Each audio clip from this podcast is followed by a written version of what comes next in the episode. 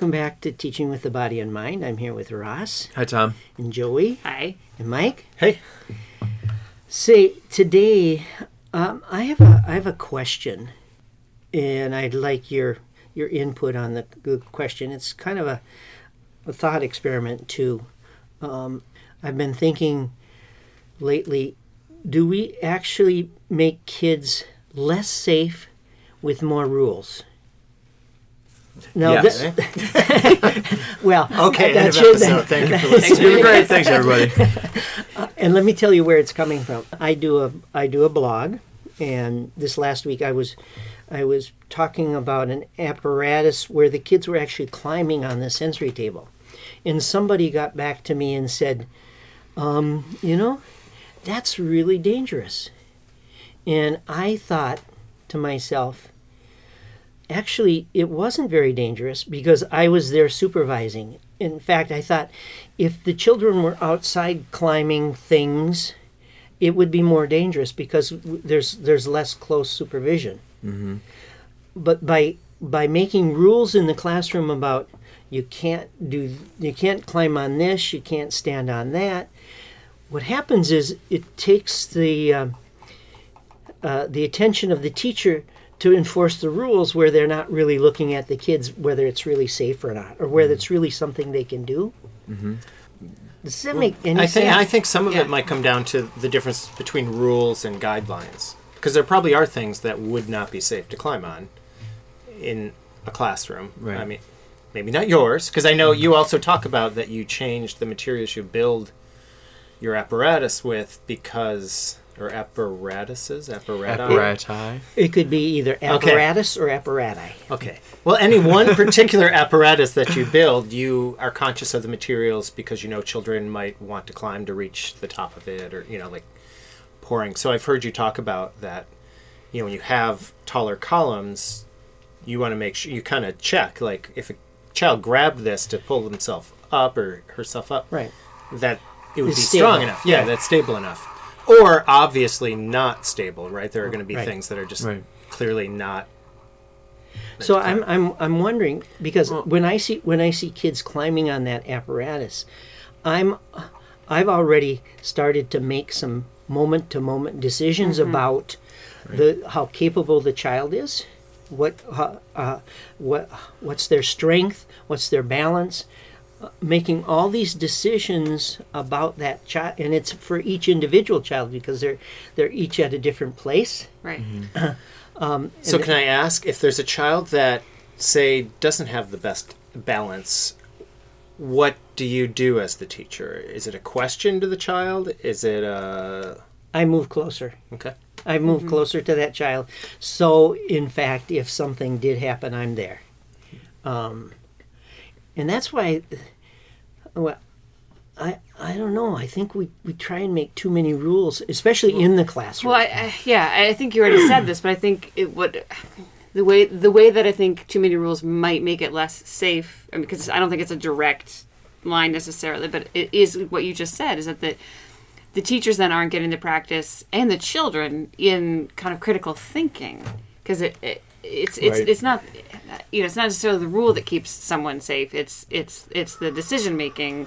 You know i mean because most of the you know the example of the kid climbing uh, to reach a high spot in your sensory table you know you know this because you've been because you've been watching them and i know this because i've watched kids it's they're also for the most part assessing as they go. You know they they put their hand on to to kind of pull up you know. If that thing is wiggling like crazy they're probably not going to keep going i mean there is an internal drive to stay Right. safe And if there's a child who doesn't children know to check that, that's the the Sure. the skill you give them at the point of like, oh, do you think that will hold you? Yeah, I mean, I think You there's know, and- rules. Yeah, uh, uh, yeah. Anyway, um, there's rules that for things that you just know that a kid might not be able to, to think ahead about that you might. I mean, kind of like you were you were pushing back on me a little while ago on an episode where you were like, well, rules versus I think you said rules versus guidelines. To, you know, to call everything a rule makes it sound like it's a universal. Your interpretation of rule is universal for all time Is law. is law exactly in every situation versus like oh today the floor is wet so we're not going to run or wha- whatever you know it's kind of situational. Um, but anyway what i was really trying to say was I, I, I think that a rule can almost make your brain weaker if you will. Like it's it's Well- it's too much of a support and then you don't get that.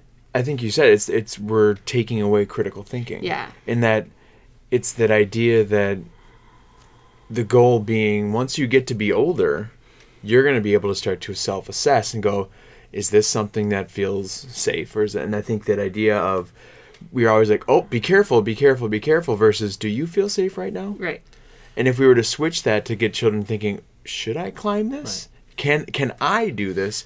And that in the very earlier years it's harder because children are going to see one person and they're going to want to do it. Now and there's the difficulty They have of to kind of learn their own abilities versus just Right. assuming, well, if that person can do it, I can do it. Right. Just like they see someone climb up high on a tree and like, right.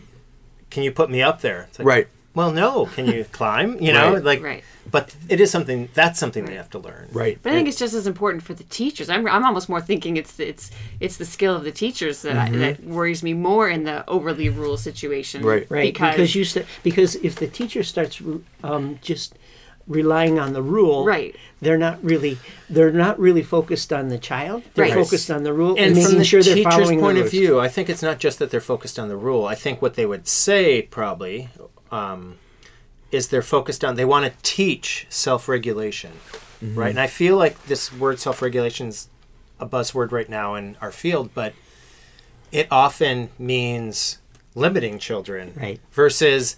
It's not even co-regulation. So it's the teacher regulating, but they sort of Right. say, "Oh, it's because they haven't learned self-regulation." But they're self-regulation is really um, it's really the self has to practice it. Right. so for instance the one little boy started to climb onto the on, onto the lip of the sensory table and he was holding on to the post um, and he lost his balance and he went and he stepped backwards because he was trying to stand up straight. Right. and so he stepped back back onto the floor. He didn't fall. He didn't stop. What he did is he did it again and this time when he went to stand up he actually the his torso moved over the table so he So he was adjusted the of counterbalancing gravity or- yeah. he was he, he was counterbalancing and you know if just think about all that child is learning about mm-hmm. self-regulation and about what he can and can't do whereas if i said no you can't climb on the table Right. Right. Right. Well, and also when you just tell it, sorry, Ross, if I'm interrupting you. When you just tell a child like that's against the rule, like it sometimes it becomes as simple as you're breaking the rule. We we don't X and such. But then that you've taken away the sort of why. You know, like mm-hmm. oh, I don't want you to climb on there right now. You're just wearing socks and they're slippery, or what? You know, like where you have more explanation Right. versus like that's against the rule. That's that's also taking the thinking away from the from the child and from the teacher because then it mm-hmm. just becomes like well i want to teach kids that they have to follow the rules and mm-hmm. you've lost the whole thread of why the rules Right. exist Right. And what to the point that the counterbalancing type that you were just talking about, Tom, and I think to go with that, Joey, that you can't we can't teach self regulation without first having means to to regulate something to regulate. So children, in a sense, have to reach a level that doesn't feel safe or maybe feels too excited or something to then go, okay, this is where mm-hmm. that line is. You've now hit that point where it's hard to come back, or that if you're going to climb this high, you're not So sure that requires the teacher being there, right? You got to be Which there is to your point, right? To be That- to do the modeling, to be to be able to reassure the child that you are safe because I'll be here to make sure that we can practice this as we work with babies who are just learning to walk. We know they're going to fall over and over and over. I was going to ask you to bring back the metaphor from. I'm telling you, it, I've been, Several u- episodes I've been using that in a lot of conversations, and it feels like it really applies because it's that idea that we continually, in those early years, we encourage that repeated failure and challenge, and walking and falling for a baby is only a few inches from the ground, so it's not very dangerous or hazardous, but it's a really big challenge, and it probably feels, if we were to somehow tap into the psyche Yeah, of a baby, yeah. like probably feels kind of scary and exciting and all these things. But we're gonna we're gonna reward and encourage that. So I think that idea of looking at how do we f- support that kind of regulation it- we're gonna we're not able to if it's always it's the rule because i said so mm-hmm. or you're never going to be able to get past the rule to really understand where to regulate. You just become obedient and then you just sit there and wait. So then I feel like I don't know, I would say it's probably creating more unsafe because children will still children find challenges. I mean, the example you're using, both your example of climbing the table and yours, it's the vestibular sense and the sort of conscious, or, you know, use of that vestibular sense, right? Mm-hmm. Of I'm going to lean over a bit, a bit more this time and, and learn that. And if children don't learn that now, um, they can't do a lot of things. And the more rules there are, the less they're likely to explore. If they're told, oh, I'm not sure if this one, if I'm allowed to do this one. So it's almost like or or they're or they're skirting the rules in such a way that it, it becomes dangerous for them. Right. Right. I will do it when the teacher's not looking because they they, they, They still wanna do Yeah, it. yeah. They still want to do it, and they need and that And they still outlet. should. I mean, And that's the one thing yeah. is I Right. feel like as much as we talk about the whole child, like that child has a body all the time, Mm-hmm. and that child is developing skills that, if you want to get into like school success later, sitting in a chair, you know, we've talked about it, but like kids fall out of chairs. And there's Mm-hmm. evidence now that they fall out of chairs at a much older age because they're not developing the vestibular sense because or the core. or the core yeah their core muscles yeah it's the combination of core muscles with the vestibular sense but And it- we've, we've talked about this, but there's also uh, in some other episode, I think, there's also sort of where the rules come from, and sort of looking Mm-hmm. at a slightly different spin on safety. Like, does that teacher, excuse me, um, feel safe to, to take a risk in their classroom, or do they think my job is to follow all the rules that have been told to me, not explained to me, but I know that there's all these rules about how we have to do X and such, the mysterious licensing, the mysterious other accrediting body, or whatever it might be. Why I've got to follow all these rules without understanding why those agencies might make I mean it, like and so then the teacher's interpretation of their job is just to look like they're following the rules for whatever powers that be and then they don't feel safe Right. to take a risk with a kid because they don't understand where the well I just know there's a rule that we can't I don't know we Well, can't finger not- paint because paint not- could be poisonous or you know it's, and that's not probably accurate you know Well, there's uh, why is there a rule why you can't stand on the lip of the table?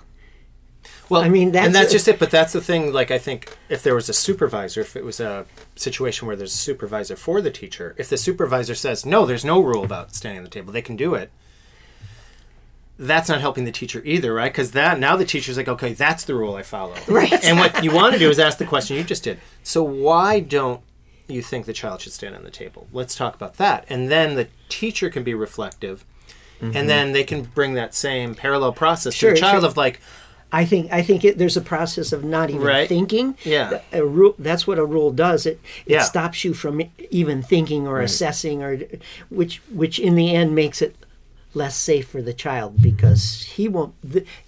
In a way, you have to model it for the child.